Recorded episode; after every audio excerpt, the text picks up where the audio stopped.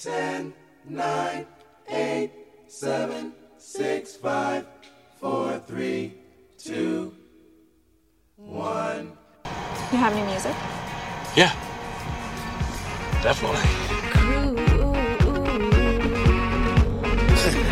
I know it's funny, I mean, actually in a way it wasn't really getting your mind, but it's like getting like your mind revamped.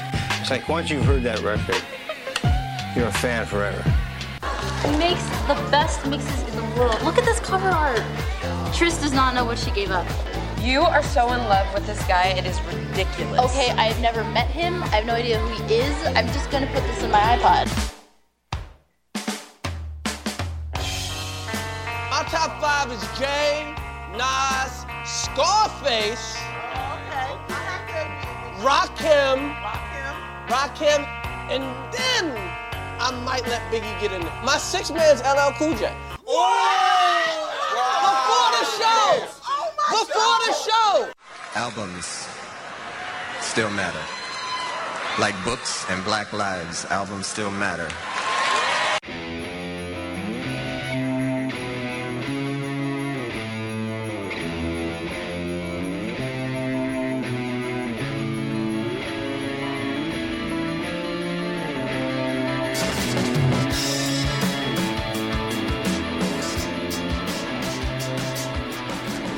Hello everyone, and welcome to another edition of Noteworthy, the most eclectic radio show in Chicago.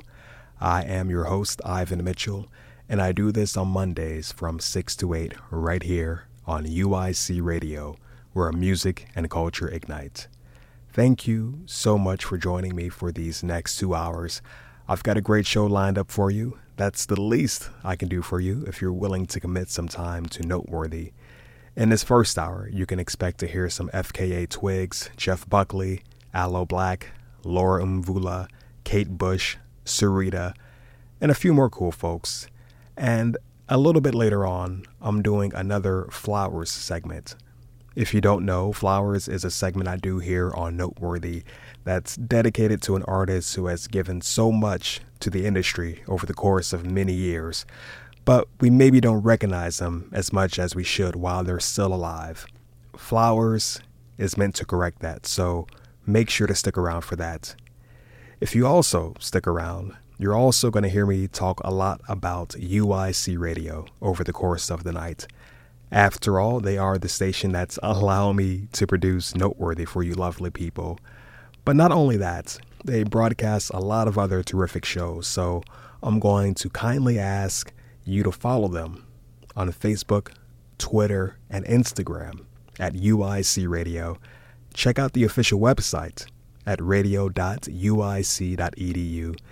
And don't forget that you can also keep up with me online on Facebook and SoundCloud at Noteworthy Radio Show, on Twitter at Noteworthy Radio. And you can even email me at noteworthyradioshow@gmail.com. While you can always rely on me to give you news concerning the show on those social media platforms, some of the more personal stuff I tend to maybe share on air a little bit. And if you spoke to me at all last week out there in the real world, the one thing that I probably told you is that I was tired. And not just your regular low energy, I don't want to go to work tired, but more so like, I'm having trouble keeping my eyes open during the whole day tired. Usually, I'm not like that. I can manage with some caffeine and a positive attitude, but the lack of rest really caught up to me. I had a busier than usual weekend before this one, and it kind of threw me off. And I feel so old now. Am I really that person who can't function without a weekend nap? Am I finally understanding the plight of my mother and my grandmother and so many more before them? So it was a miracle I got through last week without any kind of incident. I definitely got in a weekend nap yesterday, so I might be in better shape this week. I'm going to try to get in more regular sleep this week, but sometimes I do and sometimes I don't. Regardless of how many hours of sleep I get a night, one thing that hasn't changed is that I really don't have a hard time going to sleep. As I'm sure my wife will tell you with delight, I can pretty much fall asleep just like that, even if there's sound going on. I do have my moments, not as many as I used to, where right before I go to sleep, my brain starts drifting off and I start getting all philosophical about life and sleep. Like, how can I really be unconscious for more than 6 hours at a time? What am I doing? What will I dream? Will I have a dream? Will it be a nightmare? Will it be a nightmare that feels real? Will I die in my nightmare? Will my real death be like a nightmare?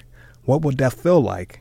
What will I see before I die? And so on and so on and so on. So my mind used to wander like this every now and then, and what would help me fall asleep is playing some music. I would put in 3 albums in my CD player, you know, the disc changer that we all used to have, and just sort of focus on the music to take my mind from all of life's deep questions. And it would work like 98% of the time. There were definitely a few nights I stayed awake through an album or two, still contemplating life and death, but the music certainly helped me overall. I also had to learn the hard way that I just couldn't put on any album. I needed something that was going to relax me, something that was soft, but not music that was too busy that I would be wrapped up in how great it sounded. So back in high school, I used to sleep with my headphones on because I didn't want music to be playing late at night in our home. Plus, the CD player I had back then it didn't have a sleep timer. It didn't matter what I fell asleep to because music was music, right? So this one episode, I've got my headphones on. I'm in a deep sleep. I'm having a dream, and it is pretty pleasant from what I can remember. Then all of a sudden, my heart starts racing and I'm starting to freak out. The dream starts going real bad. Then I hear Courtney Love screaming, "I want my baby. Where is my baby?" And I am scared out of my mind. I felt like I was going to die, but no, it was just me listening to Hole's "Live Through This" as I was trying to go to sleep. Great album. I love it to this day, but a horrible miscalculation on my part. So from there, I was more selective about the albums I fell asleep to. I don't put on albums anymore to help me fall asleep.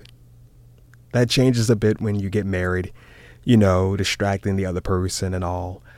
But I still do remember what my go-to albums were when it was time for me to drift away. So at the beginning of tonight's show, I'm going to share with you some songs from the albums that I would consistently play as I fell asleep. When I hear the first few notes of any of these albums, there are times when I think of me being in my bedroom and the moon being the only source of light as I laid in my bed. This first one is from Cibo Matto's 1995 album, Viva La Woman. I think this one has a lot of dreamy elements to it already.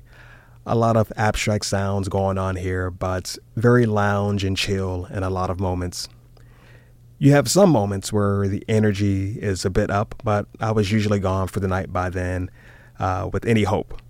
And this track right here, Sugar Water, is definitely one of the dreamiest tracks on Viva La Woman.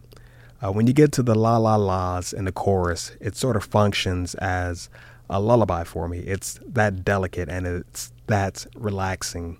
And it's also just one of my favorite songs from the 90s as well too. So that's another way to help me get comfortable as I try to go to sleep. So to kind of kick off this whole, I guess, lullaby edition of this lullaby opening segment of Noteworthy. These are the albums that I would play to help me go to sleep, and I'm kicking things off with a track from Cibo Matto. This is Sugar Water, and here it is right now on Noteworthy on UIC Radio.